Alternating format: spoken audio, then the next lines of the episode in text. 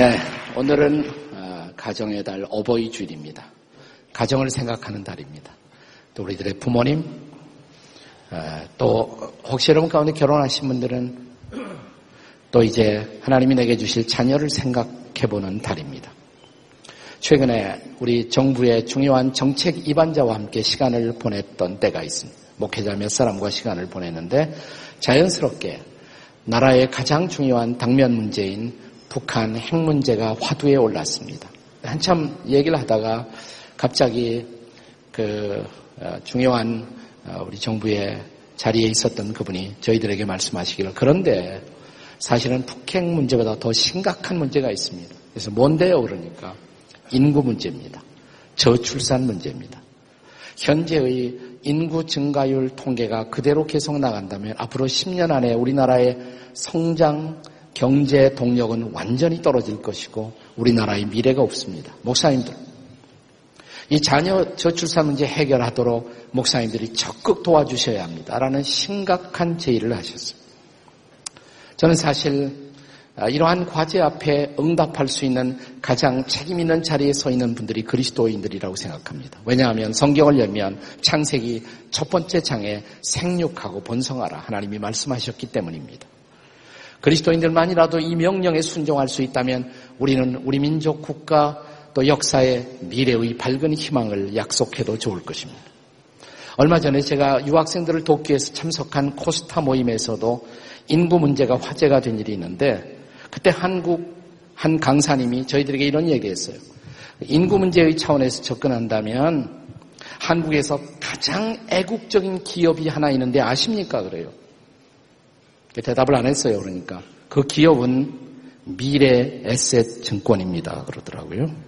미래 에셋 에... 네. 옆에 있는 분들에게 우리 미래 에셋에 입사하십시다. 다 같이 한번 시작. 미래 에셋에 입사하십시다. 옆에 한 강사님이 있다가 그런데 미래 에셋의 비전보다 더 중요한 비전이 있습니다. 그래요. 그래서 그 비전이 뭐게요? 그랬더니 사명자의 비전입니다. 그래서 그건 또 뭐예요? 그러니까 사명자란 사명의 자녀를 두는 사람. 아, 네. 자, 앞에, 뒤에, 여러분 앞으로 미래지만 우리 다 같이 사명자가 되십시다. 인사하시겠습니다. 시작. 사명자가 되십니다. 나한테 주례받으려면 미래의 셋이나 사명자의 비전이 있어야 주례받을 수가 있어요. 내가 요즘 저 주례 요청한 사람이 꼭 물어봅니다. 아이들 계획이 어떻게 됩니까? 아, 둘이라 그러면 제가 생각해 보겠습니다. 그래요. 네. 예. 우리가 자녀를 많이 둔다는 것, 창조의 비전에서 볼 때 매우 중요한 과제이지만 또 하나 중요한 것은 뭐냐면 우리에게 주어진 자녀를 성경적 가치관에 따라서 키우고자 하는 것. 지금부터 여러분은 그런 꿈을 가지셔야 합니다. 근데 한 자녀가 얼마나 성경적 가치관을 갖고 살아가고 있느냐를 우리가 아, 시험할 수 있는 중요한 척도가 있다면 현재 나의 부모를 향해서 나는 어떤 태도를 갖고 살고 있는가. 저는 이것이 매우 중요하다고 생각을 합니다. 오늘 우리가 함께 읽은 말씀.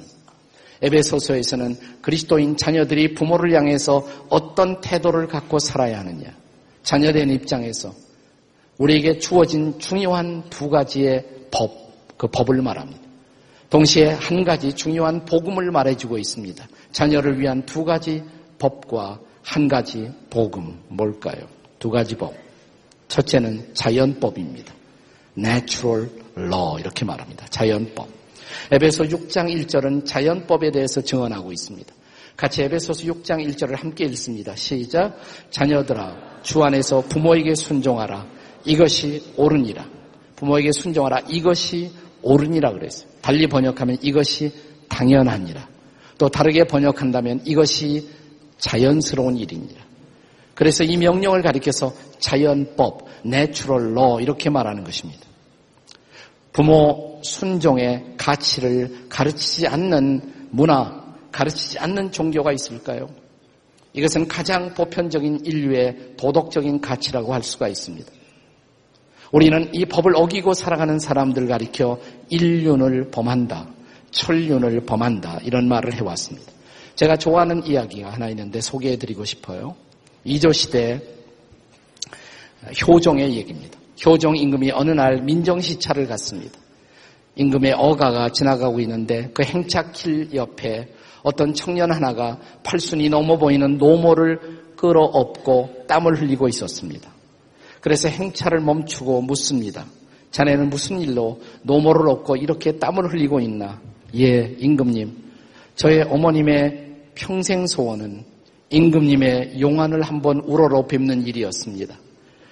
그래서 제가 십리길 멀다 않고 제 어머님을 업고 여기까지 왔습니다.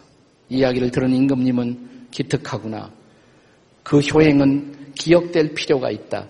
후한상을 내리라. 이렇게 명령을 하셨습니다. 그런데 이 소문이 동네에 쫙 퍼지자 불효자 한 사람이 별로 원하지도 않은 어머니를 들쳐업고 행차길 옆에 서 있었습니다. 효종이 지나가다 또 봤죠. 네, 똑같은 질문을 했습니다. 똑같은 대답이 돌아옵니다. 저희 어머님이 너무너무 임금님을 뵙고 싶어서 저는 심리도 훨씬 넘는 길을 어머님을 업고 여기까지 왔습니다. 근데 그 말을 하는 순간 갑자기 술렁거리면서 한 사람이 어, 그 근처에 있는 사람 가운데 누군가가 소리를 쳤습니다. 임금님 통촉하옵소서 저놈의 말은 새빨간 거짓말입니다. 저놈은 우리 동네의 유명한 불효자입니다. 상금이 탐나서 지금 거짓말을 하고 있는 것입니다. 자, 이제 이 청년은 당장 하옥될 것이라고 생각했습니다. 그런데 임금이 빙그레 웃더니 이렇게 말씀하시더래요. 그런가, 그런가. 그렇지만 효도는 흉내라도 내는 것이 아름다운 일이지. 이놈에게도 후한 상금을 내릴지어다. 이 뜻밖의 말, 얼마나 명언입니까? 두고두고 화제가 되었어요. 지금까지 우리에게 전해진 것입니다. 저는 진실로 효도를 흉내라도 내는 사람들이 많아지는 시대, 그런 사람들이 많아지는 사회가 되었으면 좋겠습니다. 효도는 자연의 아름다운 순리입니다. 자연스러움이 회복되고 양심이 회복되는 사회, 그 사회가 질서 있고 아름다운 축복된 사회가 아니겠습니까? 이것은 자연법입니다. natural law. 그러나 오늘 우리가 읽은 성경 말씀은 이것은 또 하나의 법이라고 가르칩니다. 이것은 하나님의 법. 이것은 자연법일 뿐 아니라 또한 둘째로 하나님의 법이라고 가르칩니다. divine law, divine law. 에베소서 6장 2절이 이것을 우리에게 가르칩니다. 6장 2절 다 같이 읽겠습니다. 시작. 내 아버지와 어머니를 공경하라. 이것은 약속 있는 첫 계명입니다. 성경을 조금 아는 사람들은 아니 어떻게 이게 첫 계명이야? 10계명 중에 5계명이 아니야. 이런 질문을 하는 사람은 괜찮은 사람입니다. 내 부모를 공경하라. 이것이 다섯 번째 계명이잖아요. 근데 왜 본문은 첫 번째 계명이라고 그랬을까요? 모세가 시내산에 올라가 10계명을 받을 때그 10계명은 두 개의 돌판에 나누어 쓰여져 있었습니다. 첫 번째 돌판에 제1계명부터 4계명까지. 그리고 두 번째 돌판에 제5계명부터 10계명까지 쓰여 있었던 것입니다. 이 첫 번째 돌판은 인간과 하나님의 관계 속에서 인간이 하나님을 향하여 지켜야 할 계명 네 가지. 5계명부터 10계명은 사람과 사람, 인간과 인간 사이에서 지켜져야 할 계명. 그 중에 첫 번째 계명이 내 부모를 공경하라. 그래서 첫 계명이라고 그러는 거예요. 그 앞에 약속이 있는 네, 이 계명에는 특별한 축복의 약속이 첨부되어 있었습니다. 오늘 본문 3절에서 우리가 볼 수가 있죠. 네가 땅에서 잘 되고 장수하리라. 이 계명을 지키면 잘 되고 땅에서도 장수할 것이라고. 그래서 약속 있는 첫 계명 이렇게 말하는 것입니다. 그런데 순종이면 됐지. 왜 성경은 순종과 함께 공경을 또 강조했을까요? 순종과 공경 다를까요? 순종이 우리의 외부적인 태도, 겉으로 드러나는 비상적인 태도를 가르친다면 공경은 보다 내적인 마음 깊은 곳에 있는 태도를 의미한다고 할 수가 있습니다. 그런데 순종을 생각하면 우리가 부모의 말이라고 해서 그 말을 다 따를 수는 사실 없는 것이죠. 그리스도인들에게는 더더욱 그런 경우가 있습니다. 뭐 그런 부모가 많지는 않겠지만 예를 들어서 어떤 부모가 자식들에게 너 거짓 증언을 해다오 라고 말했다면 어떻게 할 수가 있어요? 순종할 수 있습니까? 부모에게 순종하면 부모보다 더 큰 권위이신 하나님께 대한 불순종이 되지 않습니까? 그래서 순종하라 이 말 앞에 단서가 붙어 있어요. 주 안에서 순종하라는 것입니다. 주 안에서 순종하라. 또 어떤 부모가 자녀에게 너 교회 나가지 마. 예수 믿지 마라. 아, 그랬으면 순종할 수 있습니까? 그것은 더 높은 하나님의 권위에 대한 불순종이 되지 않습니까? 그래서 주 안에서 순종하라. 라는 단서가 붙은 것입니다. 그래서 순종하라. 이것은 할 수 있는 없는 케이스들도 있어요. 단서가 붙어 있는 조항입니다. 그러나 성경은 이제 순종을 넘어서서 공경을 가르칩니다. 이것은 모든 사람, 모든 성숙한 자식이라면 누구나 그렇게 해야만 하는 보다 중요한 가치를 그 다음에 첨부하면서 이것은 하나님의 계명이라고 말합니다. 자, 부모의 말을 따르는 정도가 아니라 한 걸음 더 나가서 부모의 마음을 알아들이고 부모의 마음을 기쁘게 할 수 있는 태도. 이 공경은 성숙한 자녀가 아니면 따를 수 없는 계명이지요. 그래서 성경은 여기에 특별한 축복을 약속한 것입니다. 3절의 말씀처럼 네가 잘 되고 땅에서 장수하리라 이런 특별한 약속을 함께 첨부한 것입니다. 그런데 중요한 질문은 이것입니다. 과연 여러분과 저는 우리는 부모님에게 그렇게 순종하고 그렇게 공경할 수가 있었습니까? 정직하게 말하자면 우리 모두는 불효자가 아니겠습니까? 우리 모두 부모에게 순종하라는 자연법도 지키지 못했고 또 부모를 공경하라는 하나님의 법도 이미 깨뜨린 죄인들이 아니겠습니까? 그런데 사랑하는 여러분 감사한 것은 오늘 우리가 함께 읽었던 하나님의 말씀 에베소서 가운데는 우리에게 자녀가 부모를 향해서 지켜야 할 이 법, 두 개의 중요한 법을 가르쳤을 뿐만 아니라 이 법을 깨뜨린 사람들이 다시 하나님 앞에 설 수 있는 복음이 증거되고 있다는 사실입니다. 에베소서 5장 6장이 가정에 대한 명령이에요. 가정. 그래서 에베소서 5장 6장을 읽어보시면 아내들에게 주시는 메시지, 남편들에게 주시는 메시지, 6장에 들어가면 자녀들에게, 부모들에게 주시는 메시지가 기록되어 있는 에베소서 5장 6장을 보면 그런데 에베소서 5장 1절 2절은 가정을 향해 명령을 주시면서도 전혀 다른 메시지로 시작하고 있다는 것입니다. 에베소서 5장 1절 우리가 하나님의 사랑을 받는 자녀라고 이제 우리는 하나님을 본받아 사랑을 할 수 있는 자로 살아야 한다고 2절 그리스도께서 우리를 사랑하신 것처럼 우리도 사랑해야 한다고 이제 그러면서 계속 자 에베소서 5장 2절 그는 그는 이 대목부터 읽겠습니다. 다 같이 시작 그는 우리를 위하여 자신을 버리사 향기로운 제물과 희생 제물로 하나님께 드리셨느니라. 왜 이 말씀이 나왔을까요? 그는 예수는 우리를 위해서 십자가에서 자신을 희생의 제물로 드려 주셨다고. 우리는 이 사랑을 입은 사람이라. 십자가의 사랑을 입은 사람들이야. 사랑하는 여러분, 저는 우리 모든 부모들은 어떤 의미에서 하늘 아버지의 그림자와 같은 존재라고 생각해요.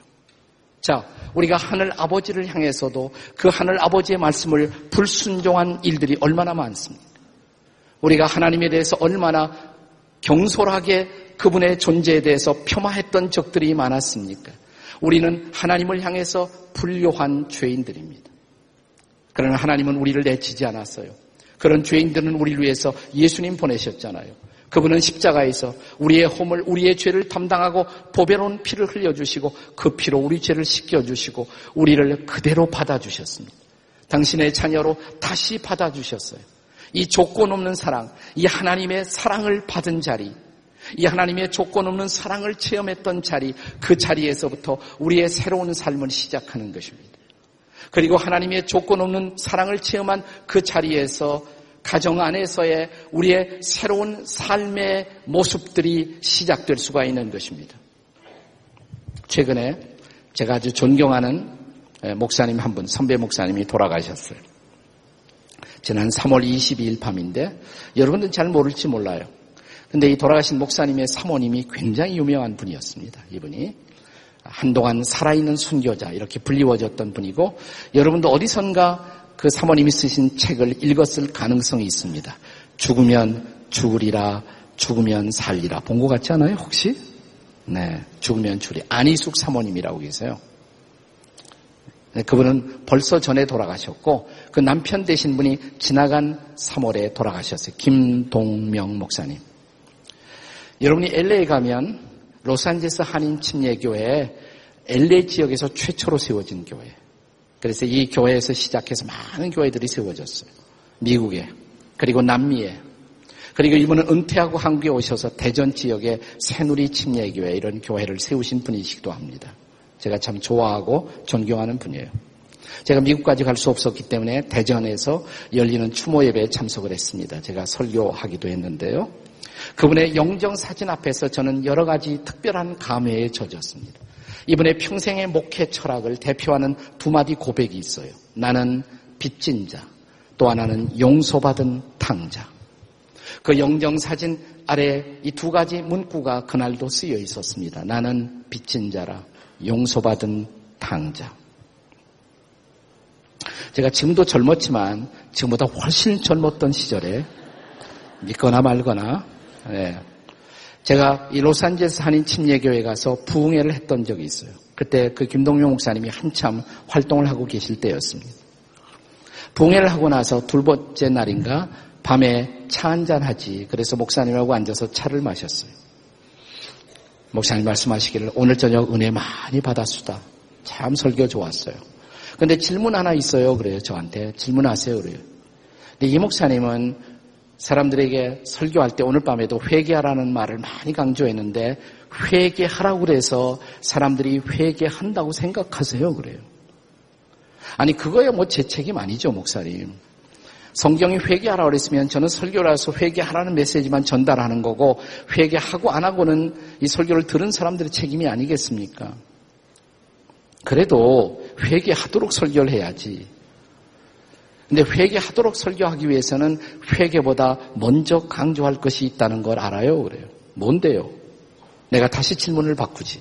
탕자의 비유 생각나나? 예, 생각나죠. 탕자가 자, 실수하고 낭비하고 재산 탕진하고 자, 집으로 돌아와 아버지 앞에 돌아오긴 와야 하는데 너무나 어색한 마음, 너무나 두렵고 떨리는 마음, 너무나 죄송스러운 마음으로 무거운 발걸음을 끌고 오고 있었을 때 아버지가 먼저 달려갔잖아.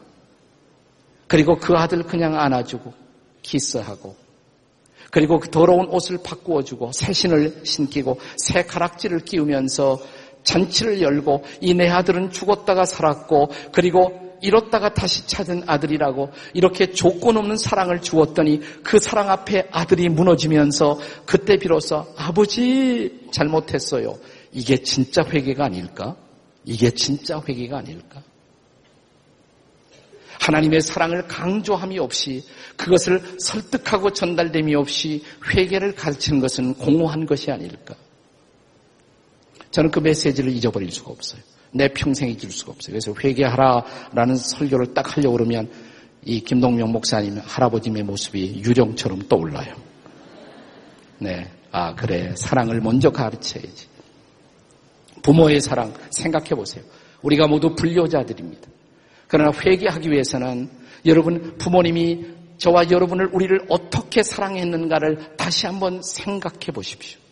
저는 자식을 향한 부모의 사랑, 모든 것을 내어주는 애틋한 사랑, 그 사랑을 인류 역사 사상 가장 감동적인 짤막한 스토리로 전달한 사람이 있다면 저 유명한 동화 작가 쉘 실버타인의 아낌없이 주는 나무라고 생각해요.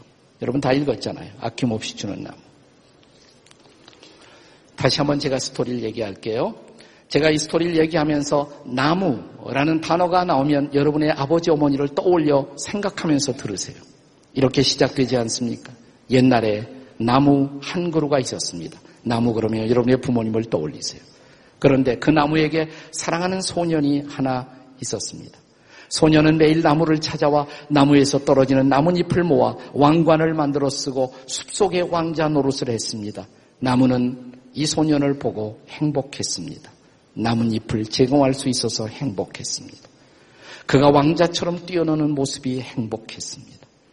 그러나 소년이 커지자 그런 놀이로 만족하지 못하고 나에게 돈이 필요하다고 졸라대기 시작합니다. 나무는 생각하다가 그러면 내 열매를 따가지. 내 열매 따다가 시장에 나가서 팔면 돈이 될 것이야. 소녀는 나무 열매를, 사과 열매를 따갔습니다. 나무는 열매를 잃었지만 소년에게 돈을 만들어 줄 수 있어서 행복했습니다. 그러나 돈을 만들어 오락을 즐기면서 소년은 오랫동안 나무를 찾지 않았습니다. 나무는 슬펐습니다. 어느 날 오래간만에 소년을 만난 나무는 넌 나를 잊었니? 라고 물어봅니다. 잊은 것은 아니지만 나에게도 가족이 생겼어요. 그래서 가족들 중에 살 집이 필요해요. 그런데 그것도 도와줄 수 있나요? 나무는 한참 한참 생각하다가 그러면 내 가지를 베어가지. 그래서 집을 지어보지. 소녀는 나무에게서 굵은 가지, 찬 가지를 떼어내기 시작합니다. 나무는 가지가 떨어져 나가 쓸쓸했지만 아팠지만 소년이 기뻐하는 모습을 보고 나무는 행복했습니다.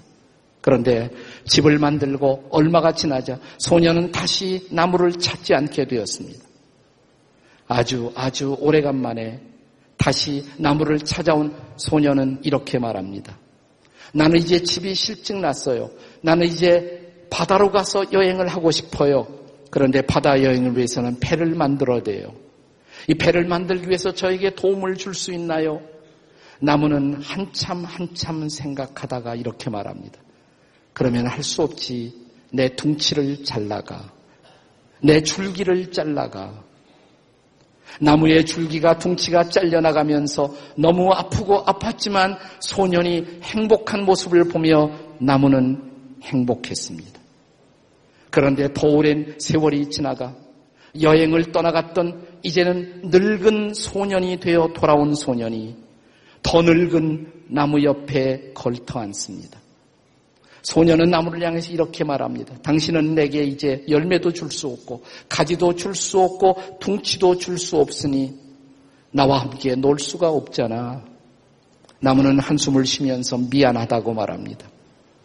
소년은 이제 자기는 모든 것이 귀찮아졌다고 나는 이제 그만 쉬고 싶다고 말합니다. 이때 나무는 다시 이렇게 말합니다. 그래도 그대가 쉬기에는 이 늙은 나무 밑둥지가 남아 있어. 이 늙은 나무 밑둥지에 걸터 앉아 쉬기는 그만이야. 여기 앉아 쉬지. 소녀는 시키는 대로 했습니다. 나무는 나무는 행복했습니다. 여러분 이것이 여러분의 부모님들에게 여러분의 부모님을 통해서 여러분에게 전달된 사랑이 아니었나요?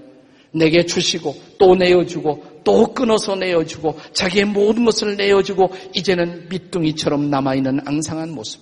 그래도 컬터 앉으라고 그래도 내게 얘기하라고 내가 그대의 쉼터가 되어 주고 싶다고 그렇게 나를 향해 손짓하는 부모님들이 아니신가요?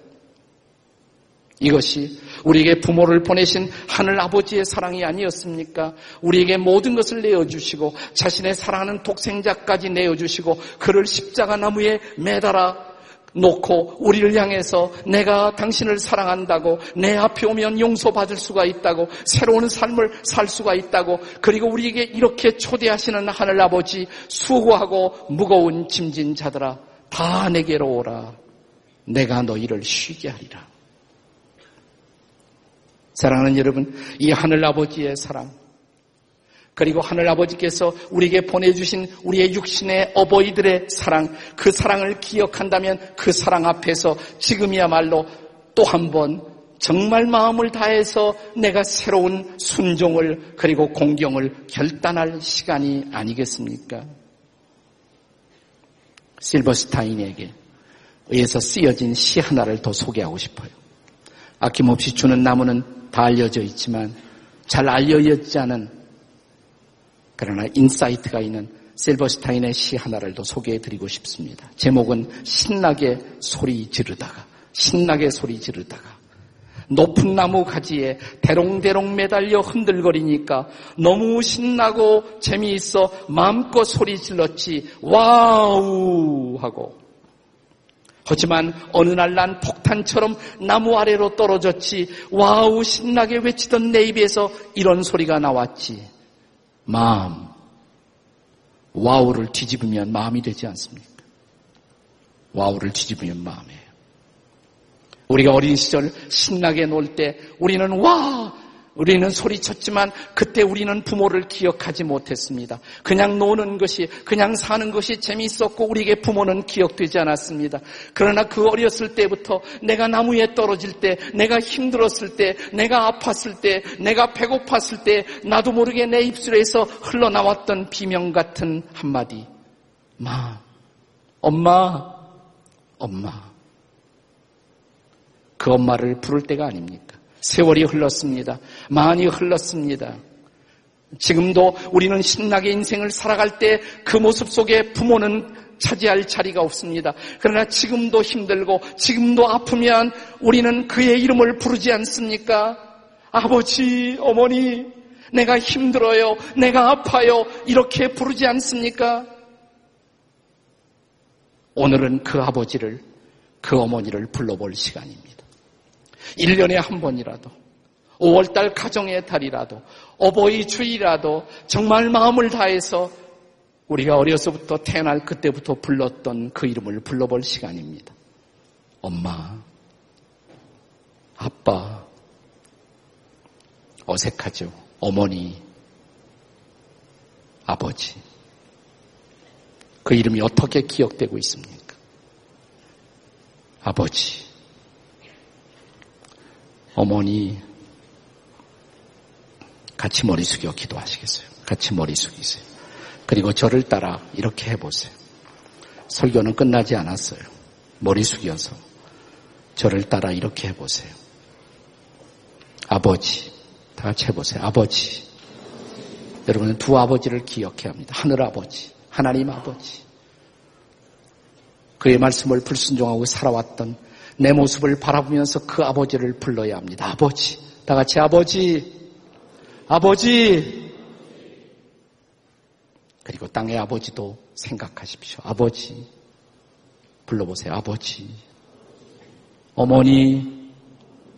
아니, 어린 시절 해맑은 눈동자로 순수하게 뛰어놀던 그 시절로 돌아가서 다시 아빠와 엄마를 불러보세요. 다 같이 아빠, 아빠, 엄마, 엄마, 내가 부르던 그 아빠 엄마는 지금 나무의 밑둥이처럼 많은 것을 잃어버리고 나를 위해 더 이상 해주지 못하는 것을 안타까워하는 그런 부모의 모습으로 내 앞에 서 계시지 않습니까? 그러면서도 이렇게 말하는 부모, 그래도 걸터 앉아. 내가 힘이 되어 줄게. 그리고 나를 더 도울 수 없어서, 나를 더 해줄 수 없어서 그렇게 안타깝고 가슴이 미어지는 내 아빠, 내 어머니가 아니었습니까? 하늘 아버지가 또 그렇게 우리를 사랑하신 것을 아십니까? 1년에 한 번씩 겨우 어버이 주일을 맞이하고 그때 비로소 생각하는 엄마의 사랑, 아빠의 사랑. 비로소 우리에게 익숙한 이 노래를 부르면서 다시 떠올리는 엄마에 대한 사랑, 어머니의 마음. 기도하시면서 나 실 제 괴로움 다 잊으시고 기르실 제 밤낮으로 애쓰는 마음, 진자리 마른 자리 갈아누시며 손발이 다닳도록 고생하시네. 하늘 아래 그 무엇이 넓다 하리요 어머님의 희생은 가이없어라. 기도하시면서 부르시겠어요? 나 실 제 괴로움 나 실제 괴로움 다 잊으시고 기르실 제 밤낮으로 애쓰는 마음. 진자리 마른 자리. 진자리 마른 자리 가라미시며 손발이 다닳도록. 손발이 다닳도록 고생하시네. 하늘 아래 그 무엇이 넓다? 하늘 아래 그 무엇이 넓다 하리요? 어머님의 희생은 가이없어라. 어머님의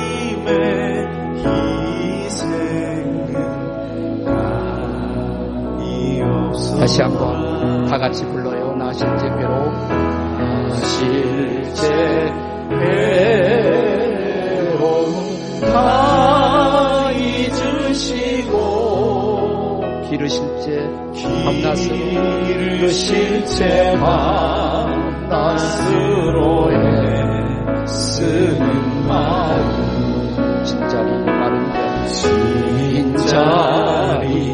마른 자리 가라비시며 손발이 다 닳도록 손발이 다 닳도록 고생하시네 하늘 아래 그 무엇이 높다 하리요? 하늘 아래 그 무엇이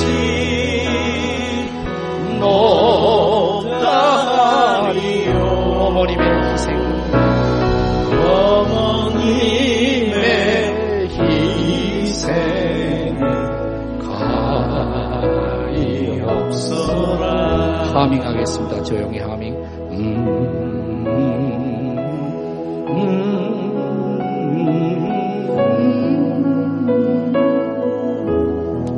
음. 대부분들 부모님 아직 살아계시죠. 그러나 힘들고 아프고 병들고 고통스러워하는 아빠와 엄마를 보셔야만 하는 분들도 있을 것입니다. 그 안타까운 마음으로 자식들을 바라보고 있는 부모의 모습.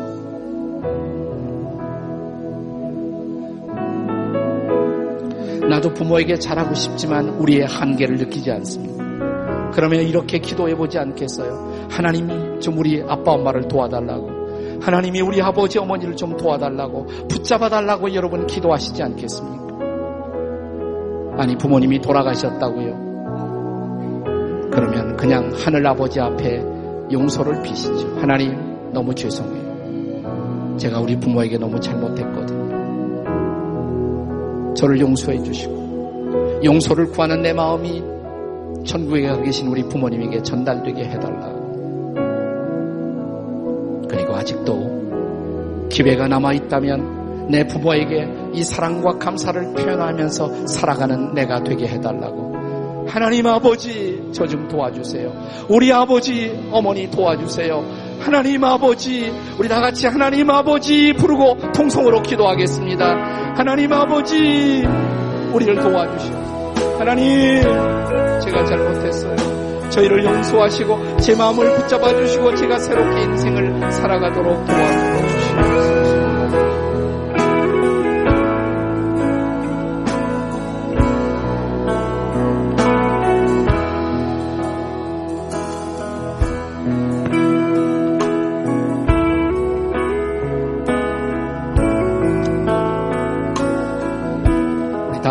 같이 기도하시겠습니다. 일어나서 가슴에 손을 얹고 하나님 여기 아파하는 마음으로 하나님 앞에 용서를 구하는 이들이 있습니다. 우리가 불효자입니다. 육신의 부모에게도 잘못했고 하늘 아버지에게도 너무나 잘못했습니다. 그러나 복음은 우리에게 우리를 용서해 주신다고 약속했습니다.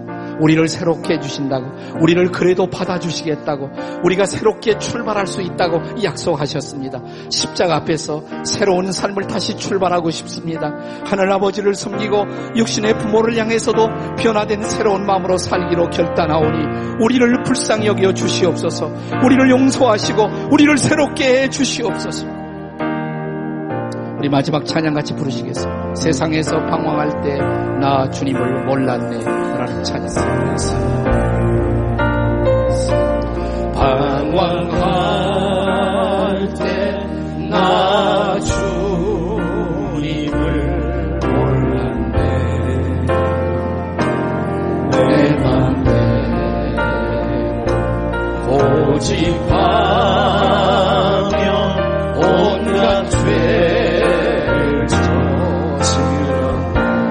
예수여 이 죄인도 용서받을 수 있나요? 예수여 이 죄인도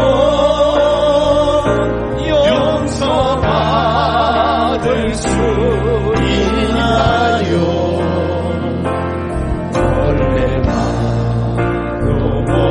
못한 내가 용서받 사람 찾아와서 나의 친구가 되어서 찾아와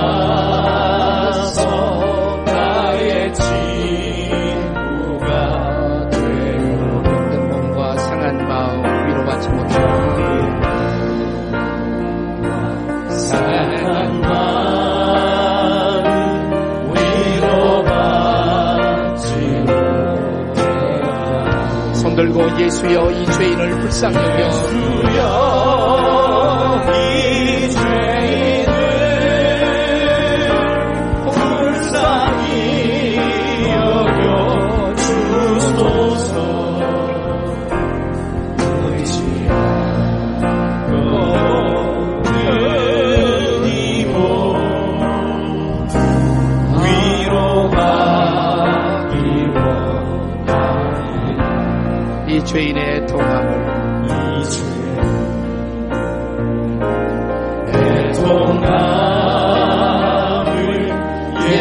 예수께서 들으셨네 무척난 사랑의 손 자, 사랑의 나를 어루만로 내 주여 이 죄인이 다시 눈물을 흘리며 주여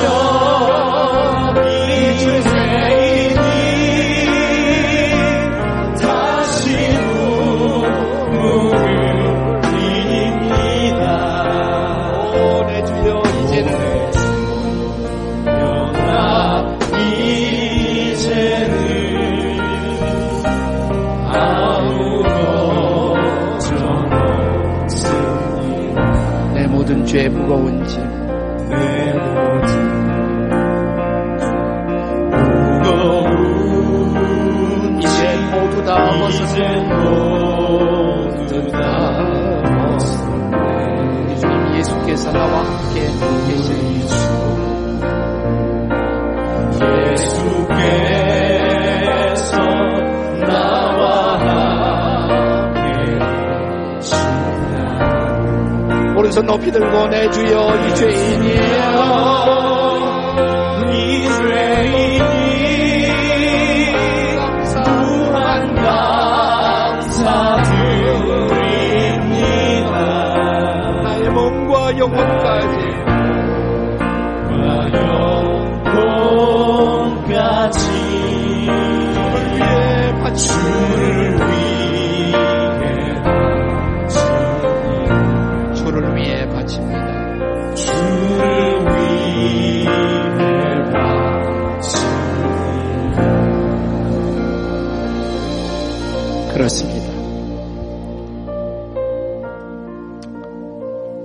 우리 부모님 앞에 잘못한 것 가슴 저미는 아픔이고 후회이지만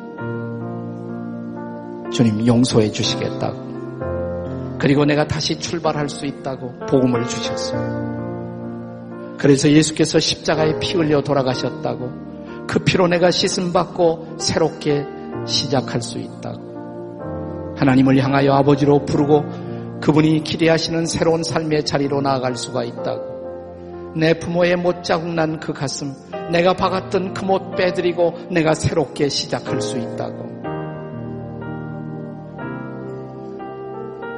이제는 우리 주 예수 그리스도의 우리를 구원하신 그 은혜와 하나님 아버지의 사랑과 성령의 교통케 하심이 오늘 말씀을 받고 다시 삶의 광야로 나아가는 당신의 자녀들, 저들의 부모들에게, 저들의 가정 위에 예수님의 은혜, 하나님의 사랑, 성령의 위로, 성령의 새롭게 하심이 우리들의 가슴 속에, 우리들의 가정 가운데 새로운 복음으로, 새로운 역사로 다시 새롭게 시작될 수 있도록 도우시기를.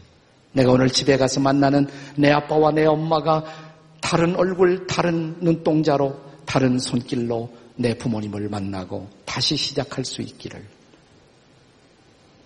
그리고 정말 감사하다고, 정말 잘못했다고, 다시 새롭게 시작하겠다고 결단하는 우리 모두에게 성령의 은혜가 함께 해주시기를 간절히 축복하옵나이다. 아멘.